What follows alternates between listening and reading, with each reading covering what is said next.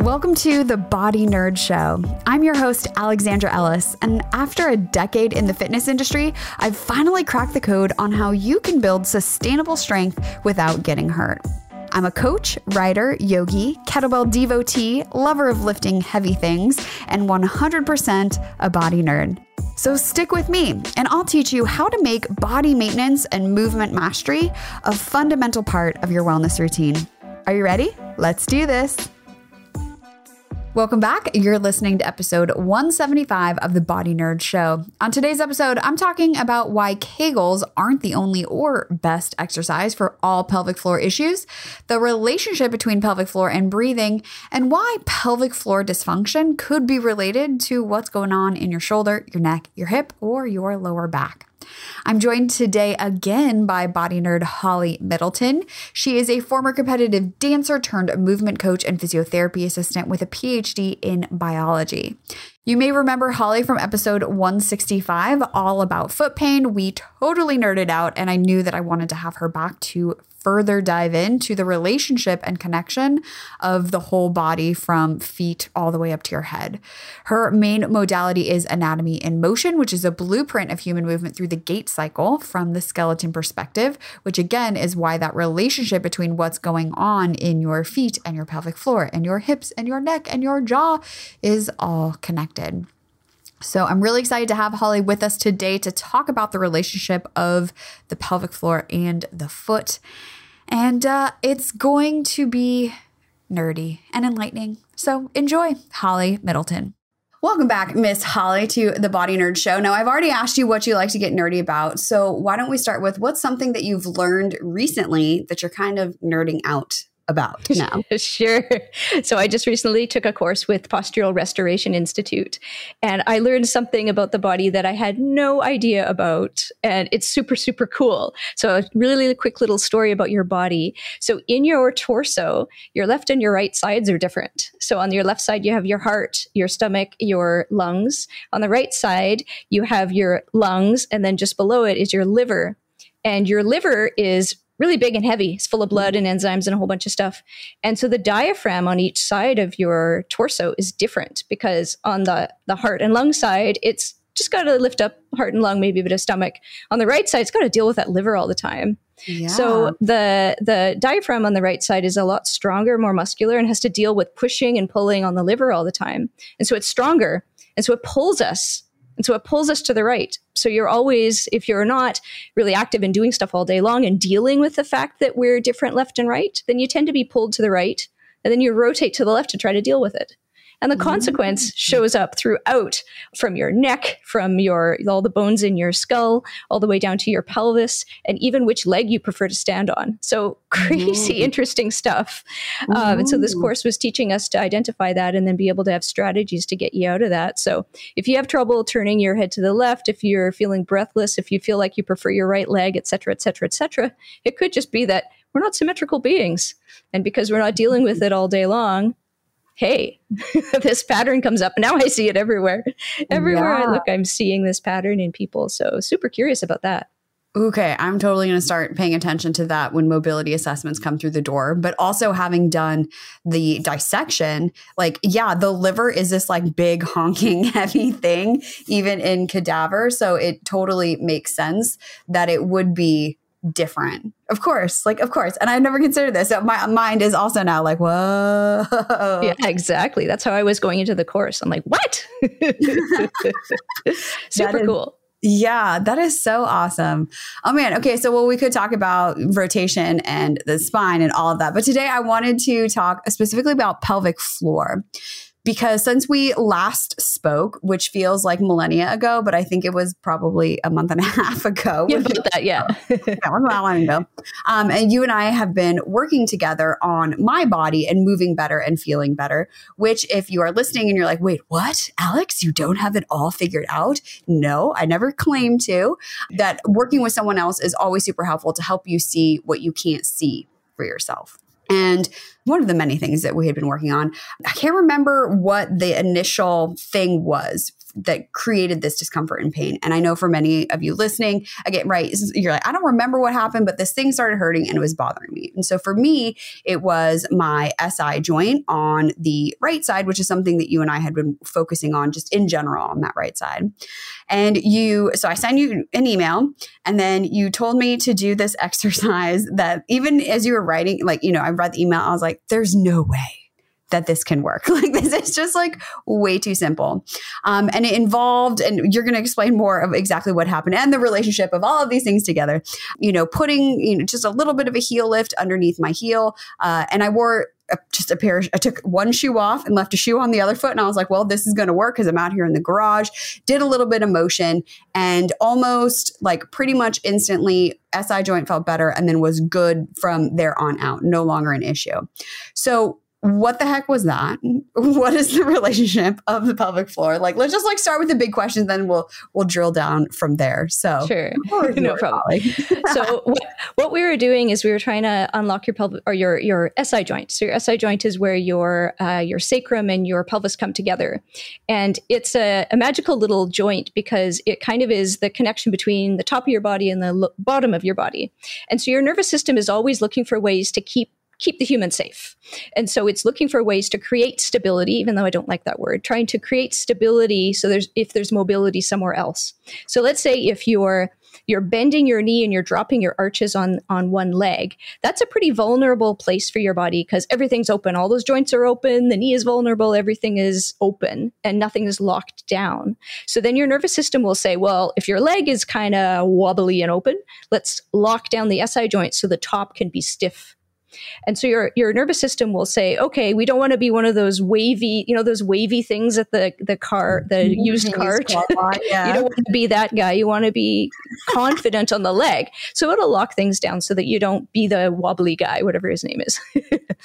and so what happens is that your SI joint's going to stop you from moving just to keep that that balance going. And so what was happening for you was I suspected that your SI joint was locking up Thank you, SI joint. Thanks for your service to help you stay stable. But it needs to breathe. You need to let go of that joint as well. And so what I did was I put you into a position that you were describing. So you had a wedge underneath your heel to help you tilt forward, to bend your knee, to drop your arches, to tilt your pelvis, to do all the things to close your SI joint. So when all those things are vulnerable in your leg, all those joints are open, the knee is open, the hip is open, everything's open, we want the SI joint to close. And if it isn't able to close, then you're going to feel s- stuck and sticky and upset there in your SI joint. So it needs to be able to close, but it needs to be able to open too. Mm-hmm. So it depends on what your configuration is and what people would need. For you, you needed to be able to close it up some people need to be able to open it up. And so opening it up would do, be doing all the opposite things. So your leg is nice and stiff in a rigid lever. Your upper body can move because your SI joint is open. So it just really depends on which one you need. Sometimes your SI joint's stuck closed. Sometimes it's stuck open. Sometimes it's stuck closed in one plane and open in another. Like it can do mm-hmm. a whole mm-hmm. bunch of things. So we want to make sure that we can give it back the ability to close and open in all of the planes. And that's what that exercise was was to give you relief to be able to close it up instead of it being stuck open. Mm-hmm. And I think it's really important to what you said about, you know, stability. It, and it's not necessarily like everything needs to be stable 100% of the time. Um, you know, if that were true, people who have a tremendous amount of strength and a lack of flexibility, like, um, you know, bodybuilders come to mind, would have no pain and that's not true. And then on the other end of the spectrum of the super bendy Cirque du Soleil type of people, who that may not even be a great example because the people I know who do that are incredibly strong, but that lack of joint stability also can create pain. And so what I hear you saying is that to have you know, a functioning system that moves well and feels good, we have to have the ability for both of stability when we need stability and then opening or closing or that mobility that you're talking about when we need it, right? Yeah, exactly. So you need you need a balance. Everything's a spectrum. You need to be able to fully open and fully close every joint at the appropriate times in order for you to be able to for some people you want to load a muscle, you want to strengthen a muscle, you want to be stronger or more stable or whatever it is that you're wanting to do. You need to give back that buffet of movement potential for your body to be able to select from that what it needs appropriately for the task that you're doing. Whatever it is, you're lifting something up or you're reaching for a pen, whatever you need to do. You need to be able to have that range of motion on the ready whenever you need it. And that just means reminding your body of those factory settings that it may have forgotten for a long time. Mm, yeah, those factory settings. Uh, one of my like starting books on this journey to learning more about movement in the body is by a physical therapist, Dr. Kelly Starrett. And for those of you who are in the you know CrossFit world, you may be familiar with him, Mobility WOD. Um, but it's called Becoming a Supple Leopard. And yes. the way he described it is like you know a leopard doesn't warm up before they go and chase the antelope down. You know, they don't pull out a massage gun. They're not doing like dynamic lunges. And then they're like, okay, now I'm going to go get the antelope. They're just literally able to go from complete rest, passed out on a tree to like, boom, hitting the ground running. And it's not because they have some, well, I mean, a little bit, obviously, genetics is different, um, but because movement is a part of an animal's everyday life. And as mammals, right, we're not that far off genetically, uh, but our behavior sets us up for a lot of no movement and then we spend eight hours at work sitting at a desk. And then we go to the gym. Um, and then we do some things that are also not really all that varied. And then we're like, God, my back hurts. And I just, I can't quite put a finger on it when really it's just like move a little bit more. And also, like you're saying, return to those factory settings of what your body was designed to do and put all the, uh, like the elements in place so those factory settings can be restored. Yeah, exactly. And one really interesting thing from this course that I took is that we're we're told that the best way to set yourself up at your workstation is ergonomics, is everything in neutral, everything in its center mm-hmm. all the time, and you're mm-hmm. going to hang out there and everything is going to be great. But we're not symmetrical beings. Just like I said off the top, that you know your liver's heavy, and so it pulls your so you're you're in this strange setup you know that your body has created for you because when you breathe your liver pulls you all these things that i talked about. And so then you put yourself in an ergonomic setting but your body is meant to constantly be dealing with our asymmetry you would have spent all day long digging things, lifting things, chasing kids, you know, fixing fences, whatever we would have done, right? Our ancestors would have done lots of stuff all day long mm-hmm. to be able to manage this beautiful asymmetry we have because it's supposed to be there. And because it's there, it's like like a pendulum. If my liver's heavy, I deal with my liver by going left. They go back and forth and back and forth. And so we would have dealt with this constantly all day long. But if you sit in an ergonomic setting, and this it's not I'm not knocking an ergonomic setting. What I'm knocking is the fact that we're not moving throughout mm-hmm. the day to mm. deal with our asymmetries. And so we're in this I must sit in an ergonomic setup because that's going to be pain free for me when actually your body is saying, "Damn it, move. Mm-hmm. Give yeah. me more movement." And we've we've been taught from a very young age, sit still. Don't don't fidget in your chair be a good girl or boy and sit and listen to the teacher and ignore mm-hmm. your body's uh, the fact that your body wants to get up and move around all the time and then mm-hmm. you wonder mm-hmm. why you know we're we're dealing with these aches and pains and why it's such a hard road to get into being more active all the time because you're told from a young age sit still behave mm-hmm. yourself right? Mm-hmm. Ignore your body's signals. And then we can't yeah. even check in with when your body is whispering at you these things that we, you know, and, and, people think, I don't even know how to listen to my body. I don't even, I, I can't possibly know what to do for my body or what's best because we've just been told to, to stop it. Just do your math. Mm-hmm. Mm-hmm. Just rewind and listen to that all again because 100%. Yeah. Like, um, I mean, I get questions from people all the time. Well, like, what's the best sitting position? What's the best sleeping position? What's the best this position? And it's not about the position, it's about exactly what you're saying of allowing your body to move in all of the ways. And that in itself will then yield eh, or let you know, okay, that's hard. Let's figure out why that's hard and do more things that challenge it in that way and allow again those factory settings to be restored because you can't really do a hard reset you know and there's like joint replacements not quite the same so we have to continue to move forward literally. Yeah. And would we, would you even know the settings on your phone if you had to go back to the factory settings? Even your phone that you spend no. so much time on, would you even? We don't no. know. So how do you know your body's factory settings? No, no. idea. I have not turned know. my phone off in quite some time. so I also want to make sure that we talk about you know breathing and the pelvic floor because that's as we always do you and i holly is we go way off on these tangents of things that are absolutely relevant. But yeah, I know. yes absolutely. When it comes to hip pain back pain um, even i bet you are going to tell us about you know foot pain jaw pain the pelvic floor plays a role in that but it it's not often brought up in the discussions, whether it's with your orthopedic surgeon or your physical therapist or that. Um, so, why don't we start with like first, what is the pelvic floor, the role of the pelvic floor, and how it's tied into breathing? Sure. So, the pelvic floor is uh, a think of like a trampoline at the base of your pelvis. So it's the floor of your pelvis, is the muscles that that are covering the whole bottom of your pelvis. And just like a trampoline, if you push down on it, it you know it could it can bend downwards and then when you jump back up it comes back up. So it's going it's a muscle set of muscles that is designed to to be pushed down and pushed back up again. And that is the bottom if you think about a piston in your abdomen the piston has um, a bunch of different surfaces on it. So the bottom of the piston is your pelvic floor. The top of the piston is your diaphragm. So that's the the the other um, trampoline type of muscle that is at the um, the bottom of your rib cage. And then if you think about the sides of the piston, you have your back muscles and then your ab muscles at the front. And mm-hmm. so the one of the roles of the pelvic floor is managing the pressure that happens in your abdomen from breathing. So when you take air in, it goes into your lungs, it's going to push your or your diaphragm goes down as you inhale. And so that top of that piston's pushing down.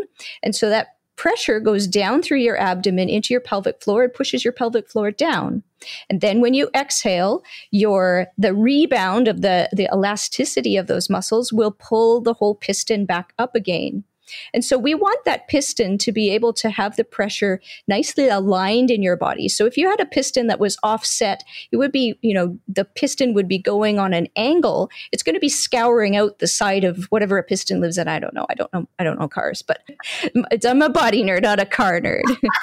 uh, and uh, so it's it would be scouring out the sides mm-hmm. in a mm-hmm. weird way. And mm-hmm. so that is going to translate into our bodies. So if the piston can't work straight up and down and your pressures are off in there, it's going to start pushing in different angles. So you may have one shoulder hurts or a knee hurts or you're not stable on one leg or something like that. So these sort of mystery things that sort of creep in, you're like, I don't know why my shoulder hurts or my knee hurts. I've tried everything.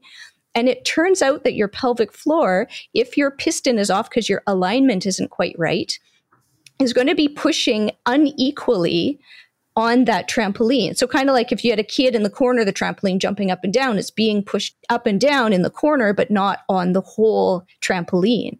So we want to be able to know why it is that our alignment is important for that piston, but also how that helps us sort of trace down these mystery aches and pains that are in your body. So mm-hmm. being able to get that piston aligned, be able to use it well, use the pelvic floor well, and then you can get into weird and wonderful configurations where your pelvic floor can still fire even if you're not in this sort of ideal alignment. So that pelvic mm-hmm. floor is really important because it it's it again the word stabilize it helps stabilize you so that you are able to to manage your spine so you're nice and in control of the movements that you need to do but it also those muscles interact with muscles that connect to your hips mm-hmm. and so mm-hmm. if you're not able to if maybe your pelvic floor is stuck or maybe it's not able to contract then you're not able to also use those muscles that are attached to your hip joints in a in an efficient way either. And I just discovered this as well recently. I went to an RMT who works on the viscera, which is your abdomen, and he discovered that the pelvic floor on the left for me was stuck tight. And I knew this from going to a pelvic floor physio, but I'd never connected it to the tension that was always on the outside of my left hip. And it turned out that I was not fully relaxing the pelvic floor on the left in order to let those muscles attached to my hips relax. Mm-hmm. And so that was affecting all the things on my the outside of my left hip.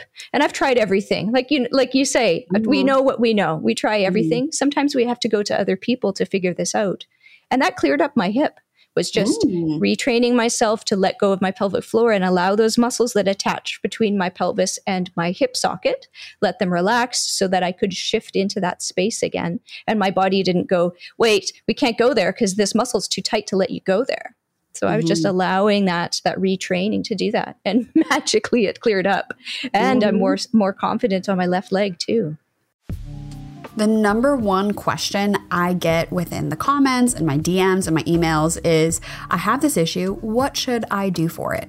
And I get when you've tried icing and you've tried stretching and they're not really working, you probably are looking for a simple program that you can do on your own that actually works. And that's exactly why I put together the Mobility Mastery Toolkit. The toolkit includes 30 days of exercises so you know exactly what to do to improve the mobility of your hips, your lower back, your feet, your neck, and your shoulders. Plus, it comes with video demos for every single exercise and a full body mobility workout calendar so you can check it off. And again, you don't have to think about what to do, you just get it done. And with all of those resources, you're just 15 minutes a day from feeling stronger and more flexible. As a Body Nerd Show listener, you can save 50% off when you use the code MASTERY at mobilitytoolkit.co. That's right. Use the code MASTERY, M A S T E R Y, at mobilitytoolkit.co. And then keep me posted how it goes. Also, too, like with pelvic floor, I think it comes up in conversation often with postpartum or even older I don't want to say like older because I know that I have peers. I'm in my 30s and I have peers with pelvic floors. By the way, both male and female bodies, everybody has a pelvic floor. But that losing strength in your pelvic floor and doing things like um, you know peeing a little bit when you jump or laugh or sneeze um, or that that's completely normal and a total natural part of aging um, what I feel just is answer the question for us. Is that a total normal natural part of aging? Is it just related to pregnancy and childbirth? No, it's not. It's it, it's normalized because we have um, people are talking about it now. You mm-hmm. talk with your friends about it, and there's ads on TV for incontinence pads. Mm-hmm. And so it's become normalized as not a taboo subject, but something that, well, it happens to everybody. And now there's a product for it. So as soon as there's a product for it and there's a conversation around it, it becomes normalized as that's just a normal thing that happens. But in fact, it's not. It's like a lot of things where we think, oh, we get older, my knee's going to be bad, you know, this is going to happen. It's not necessarily true. It's just mm-hmm. become normalized as well. Um, there's a product for that, and so we'll just th- we'll just carry on instead of going, wait a second, like that's not not everyone experiences that mm-hmm. and and then we're told that well it's just a part of aging but it actually isn't and so if we get more curious about why it is that we might have lost the tone in that muscle um, then we can start to understand that there are ways out of that that doesn't require having incontinence pads for the rest of your life Mm-hmm.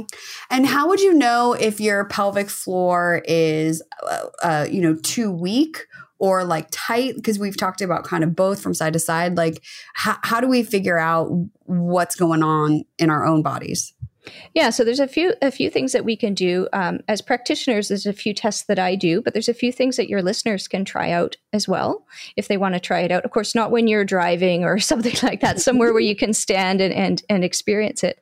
But some things would be, for example, am I more confident standing on my left or my right leg? Am I more confident doing a single leg squat on one leg or the other? Do I find that I get a butt wink when I squat? So, just di- different things like that can tell us that maybe one side or the other isn't doing as, as good as it could. Mm. Um, that we could maybe start working on the breathing and the alignment together, coordinating the diaphragm and the pelvic floor together to be able to help you out with that. Um, I know you and I worked on pelvic floor a little bit together last mm-hmm. time we we met. And I was giving you a few places on your body where you can feel to if the pelvic floor is firing or not. Mm-hmm. So there's some ways that you can find on your own body to see if those muscles are firing and whether left and rights might be a bit different. And so yeah. those would be some spots um, in the middle of your abs that you can test, as well as one more sensitive area around um, underneath your glutes that you can tell whether those muscles are firing when you're doing just simple breathing tasks. And then as you get to do more difficult tasks like a squat or uh, jumping up on a small, like up onto a step, and you can tell whether those muscles are firing or not. And that can give you a bit of feedback yourself about somewhere you might want to explore. But also, we can talk about the connection between the pelvic floor and the feet mm-hmm. right? So mm-hmm. you're able to notice some things there as well. Do you want to go into that? I can give a few examples of, of things that we could, that you yeah. could try, your listeners could try out. Yeah, definitely. Because even that relationship, you know, like you've already said that the, the hips and the SI joints and the abdomen and the back, that all of those tissues are connected by way of connective tissue or fascia. Um, so the conversation about even what's happening in the lower back and what's happening in the pelvic floor, like this is all the same conversation, just perhaps with your, your gaze gaze turned slightly to the left or to the right. So, yeah, what, so if we're able to kind of identify, and for me, I remember, you know, we did some breathing exercises which if you're like wait what but remember we started talking this conversation with pelvic floor as a breathing um, assister, right? That in breath, you can use your breath to help engage through the pelvic floor and time them together. And I have a feeling you're going to talk about that a little bit more. Um, but I remember even just contracting on laying on my back and trying to engage my pelvic floor versus laying on my side and trying to engage my pelvic floor are a totally different experience. So that's like, I also just want to mention that so that, you know, those of you listening aren't thinking like, okay, so what is like the one right exercise. And you haven't heard us say that there's one right exercise, but really it's exploring how this movement feels in your body and what is that next best step for you. Yeah, and your pelvic floor is not just one place. Like we talk about, you've heard about Kegels and things like that. Mm-hmm. Your pelvic floor, you have a front and a back. Both men and women have a front and a back of your pelvic floor. And you need to be able to do use both the front and the back and the left and the right of it. So if you're not able to use one of those components of it, or if it's stuck locked or stuck relaxed, then you want to start exploring whether you can um, use the front or the back, the left or the right as appropriate. So if you're standing on one foot, you may want to be using a different part of your pelvic floor a little bit more than if you're standing on another foot. Mm-hmm. If you are lifting something really heavy, you want to use your pelvic floor more than if you're lifting a pencil. So mm-hmm. you want to be able to use it appropriately for what's going on, but you want to first start off with you in a in a neutral alignment. I don't really like the word neutral, but but just in a in a in simply having everything aligned so you can use that first. Then you're able to to check, make sure you can use all of your pelvic floor and use it appropriately. And then we'll put you in different positions. Like for you, lying on your side was different. Gravity is going to change that. The pressure is going to change that. And so you want to be able to use it appropriately in different configurations, weird and wonderful, you know, strange configurations you can be in. You still want to be able to use your pelvic floor. Mm-hmm. so we are we would work towards being able to use it in appropriate things that you would use day to day. Um, that just depends on what your day to day is. Yeah. Well, and also, again, this idea of like the one perfect exercise. I was talking to a client today who was like, Yeah, you know, my physical therapist gave me clamshells for my hip, and I still do them because they kind of help. But any exercise that is isolating one specific muscle in this almost like a petri dish of the exercise never is your pelvic floor ever being asked to contract in an isolated way right? It's always responding to the environment, to the breath, to the position you're in. And so practicing and just paying attention really to how it is working in all of those weird and wonderful positions, like you say, is going to be so much more beneficial than being able to do, you know, one Kegel contraction of pulling up on the pelvic floor while you're on your hands and knees or on your back. That's not to say that's not a valid place to start, but like it doesn't end there. Yeah, you need to be able to use your pelvic floor as appropriate. If you have to step up onto a high box to reach something, you know, if you're if you're a runner, you need to be able to relax your pelvic floor and fire it. You can't be mm-hmm. holding it the whole time you're running, right? There's there's appropriate use of the pelvic floor and you have to be able to to be able to use it so that you can use it in a variety of ways as appropriate to the task. Mm-hmm. So to identify like where to shine a light well you know we practice balancing on one leg and just seeing how things work there. And then we talked about breathing as an exercise. Are there any other things that we can do to just kind of check keep tabs i guess if you will on the pelvic floor and its uh, integration we'll say into the rest of the body Sure. There's some things, for example, it, we can, if we want to get curious, you want to get nerdy about how the pelvic floor changes with the way you stand, then you can start to notice, oh, if I stand that way, it means a certain part of my pelvic floor is probably always on and another part is probably always off. So I want to take your listeners through a, a, an exercise where they're just starting to notice their, like for many of us, we just don't know it's there we mm-hmm. don't know how to even recognize that it's there. And I was the same. I'm like, I don't know. Is it there? Am I feeling it? I don't know. Mm-hmm. But yeah. we can start to notice it and just start to make a connection that it's there through a couple of just simple exercises while you're standing. So if you want to stand up, we're not going to stand up because we got mics. but I'm if you're standing. I'm oh, you already are. Okay. So if you stand up and if you tilt your pelvis forward, so think about increasing the arch in your lower back and feeling the weight going forwards in your feet, almost as if you're standing with heels on. You've got mm-hmm. heels on. Then your weight is more forwards on your feet. Your, your pelvis is tilted forward. You have a sway back. Mm-hmm. That's going to cause the front of your pelvic floor to fire a little bit more so you don't fall on your face. So, so if you go, yes, thank you, body, for not falling on all my important sensory organs. so if you stand and just relax and then go into that tilting forward position, that's going to cause the front of your pelvic floor to work harder for you. And then if you come back and if you tuck your tail under, feel your weight go into your heels, then you're going to feel the back portion of your pelvic floor is going to be working a bit harder. That's so you don't fall on your back and so your pelvic floor will will hold on to help you to to not fall backwards. And so we might notice that if you're someone who has a sway back or a tucked bum that a certain part of your pelvic floor is going to be more used to working than the other and so, just simply tilting your pelvis forward and back, you can start to notice your pelvic floor being there and start to connect with, oh, the, oh, I can feel it starting to fire to help me. And then when I tuck under, oh, I can help, I can feel the back end of it. And for most of us, you're going to be better at one or the other because you live mm-hmm. in one of those postures for most mm-hmm. of us. Mm-hmm. And so you may be really good at finding the front of your pelvic floor, not so good at the back of your pelvic floor, vice versa. When we're finding the back of our pelvic floor, are the glutes engaging as well? They might. Yeah, it really just depends. Um, often, when you tuck your tail, you know, we worked on this together, you and I. The me- mechanics of your skeleton that when your tail tucks under and when your lower back rounds and tucks under, and your knees straighten and your hips rotate out, then you're going to get your glutes firing as a consequence of all of those things because the muscles are just mm. attached there. Um, so some people might have a flat bum, right? So if you have a flat bum and no matter how many, you know, glute exercises you do, you can't seem to get it to develop, it may be your pelvic floor is just out to lunch. It just mm. won't help you out. And so we want to get your pelvic floor back in order for you to be able to develop your glutes again, be able to get the pelvic floor working appropriately for your for the task at hand.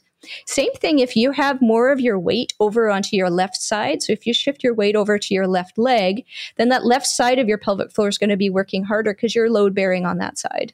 Mm-hmm. And if you switch over to the right, the right side of your pelvic floor is going to be working harder. So the if you tend to be if you we all have a, a, a leg we prefer.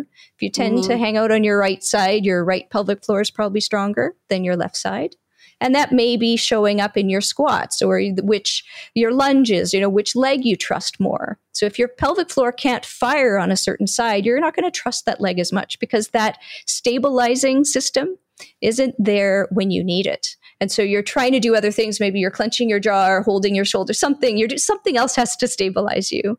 Or holding your breath using your diaphragm as a rigid structure to try to keep you there um, mm-hmm. Same thing if your pelvis is rotated. And many of us don't know our pelvis is rotated. So if your pelvis is rotated, it's also going to cause an imbalance in the pelvic floor.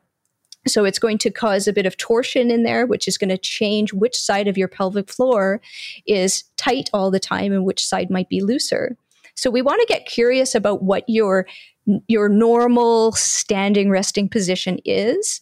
If you tend to be sway backed or your bum's tucked under, if you favor one leg or another, or if you're rotated, then a certain part of your pelvic floor, maybe the front right corner, is going to be more used to working back left corner not so much so we just want to get curious about that that the way i stand maybe the types of shoes that i wear the types of positions i hang out in all the time you're probably a master at one position and not very good at another one your pelvic floor will re- relate to that and then you can see all these things showing up oh yeah i hate doing lunges on my right leg I much prefer the left leg. I, mm. you know, these sorts of things that we notice, it could be your pelvic floor could be part of that equation.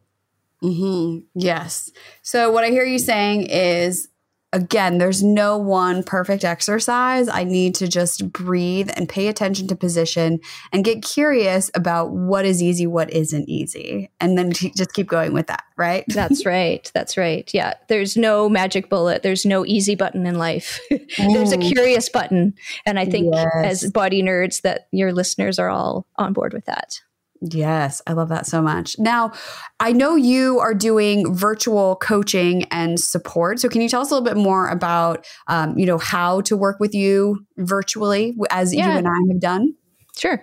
You can book with me. You can email me, or the, in your show notes there will be connections. Mm-hmm. You can connect with me on my website, um, and I work virtually through. It's called a Jane, the Jane um, uh, software. So you can connect through there. There's a, a secure video link. Um, we start off with uh, I get you to I send you some wedges so that you have the wedges that you need for your for the treatment. So that's my main tool that I use.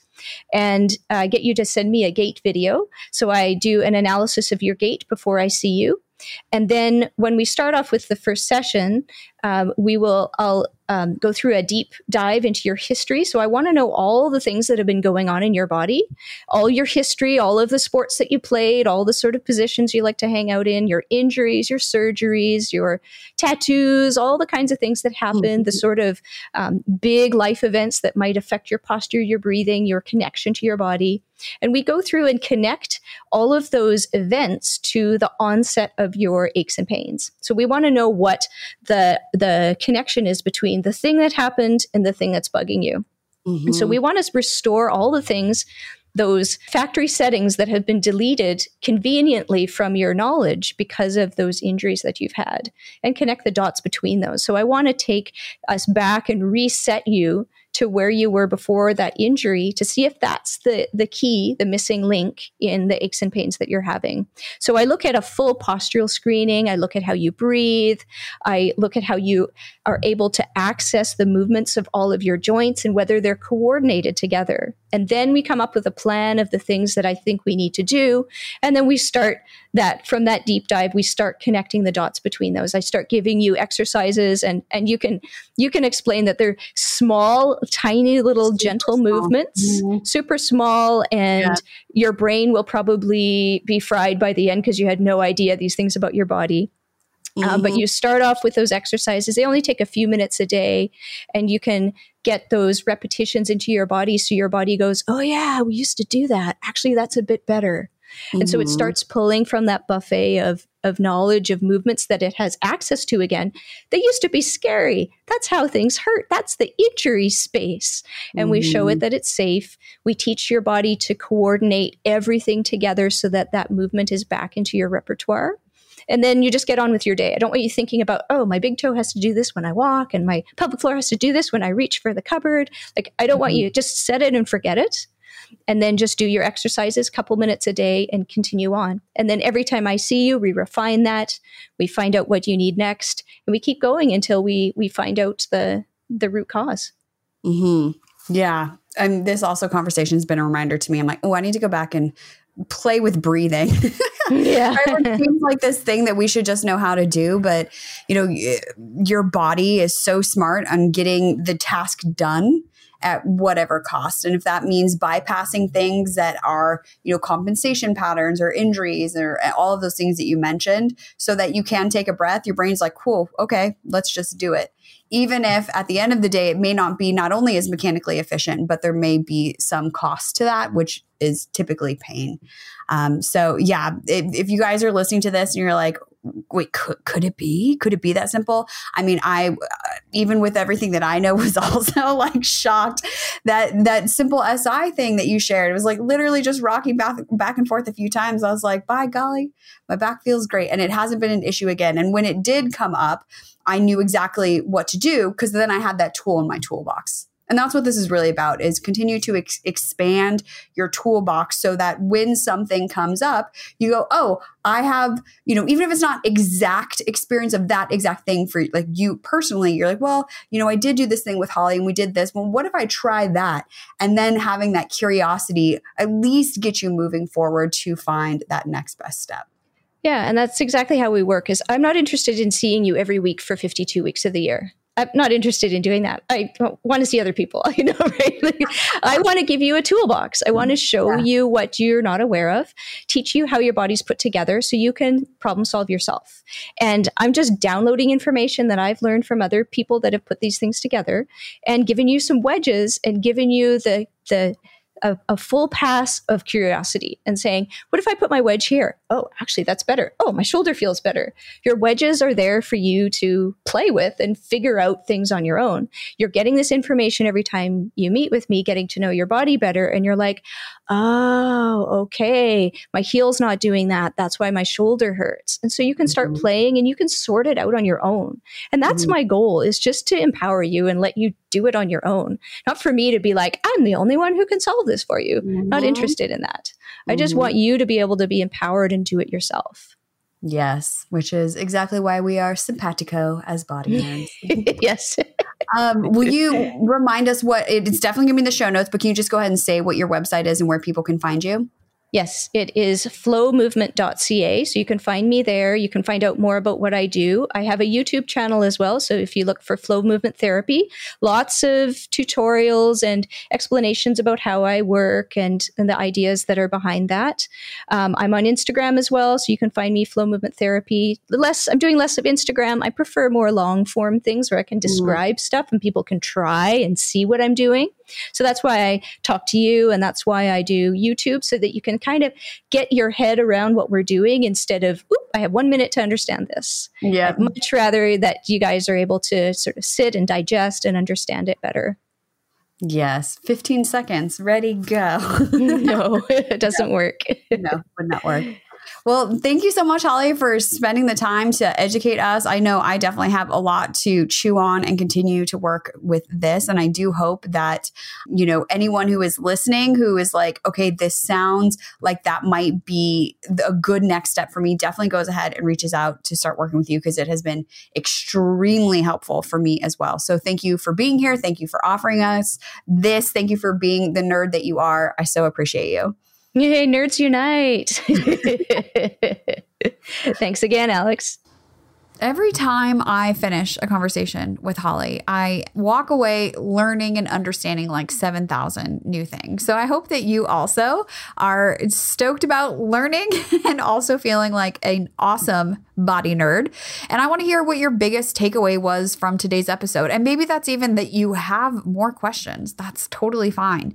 You can find me on Instagram. I'm at Hala Formala. You can find me on TikTok at AE Wellness, or you can even leave a voicemail on the Body Nerd hotline at 818 396 6501.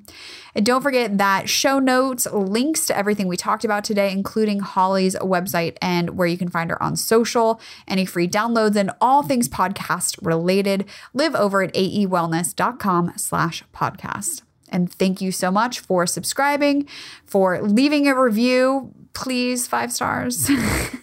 I'm pandering, I know. Um, and sharing this episode with anyone who needs to know. I really, really, really appreciate you taking the time to do that and any of those because honestly, I wouldn't be here without you. And I'm really, really, really appreciative of that. So here's asking better questions, moving more, thinking about our feet, and getting nerdy. And thank you for helping me spread the word that your body is super cool and you, my friend, can change the unchangeable. I'll talk to you next week. Pain stops you in your tracks, and bodywork is one of the fastest and most effective ways to deal with it. I've put together a free PDF with the six places you need to roll right now for quick relief. Plus, the reason why what you've tried so far has only given you a temporary fix. So, whether it's back pain, plantar fasciitis, neck tension, shoulder pain, or tight hips, I've got you covered. And when you download it now, I'll also send you some video demos to get you started even faster. Head on over to aewellness.com slash bodywork, that's B-O-D-Y-W-O-R-K, to get started today.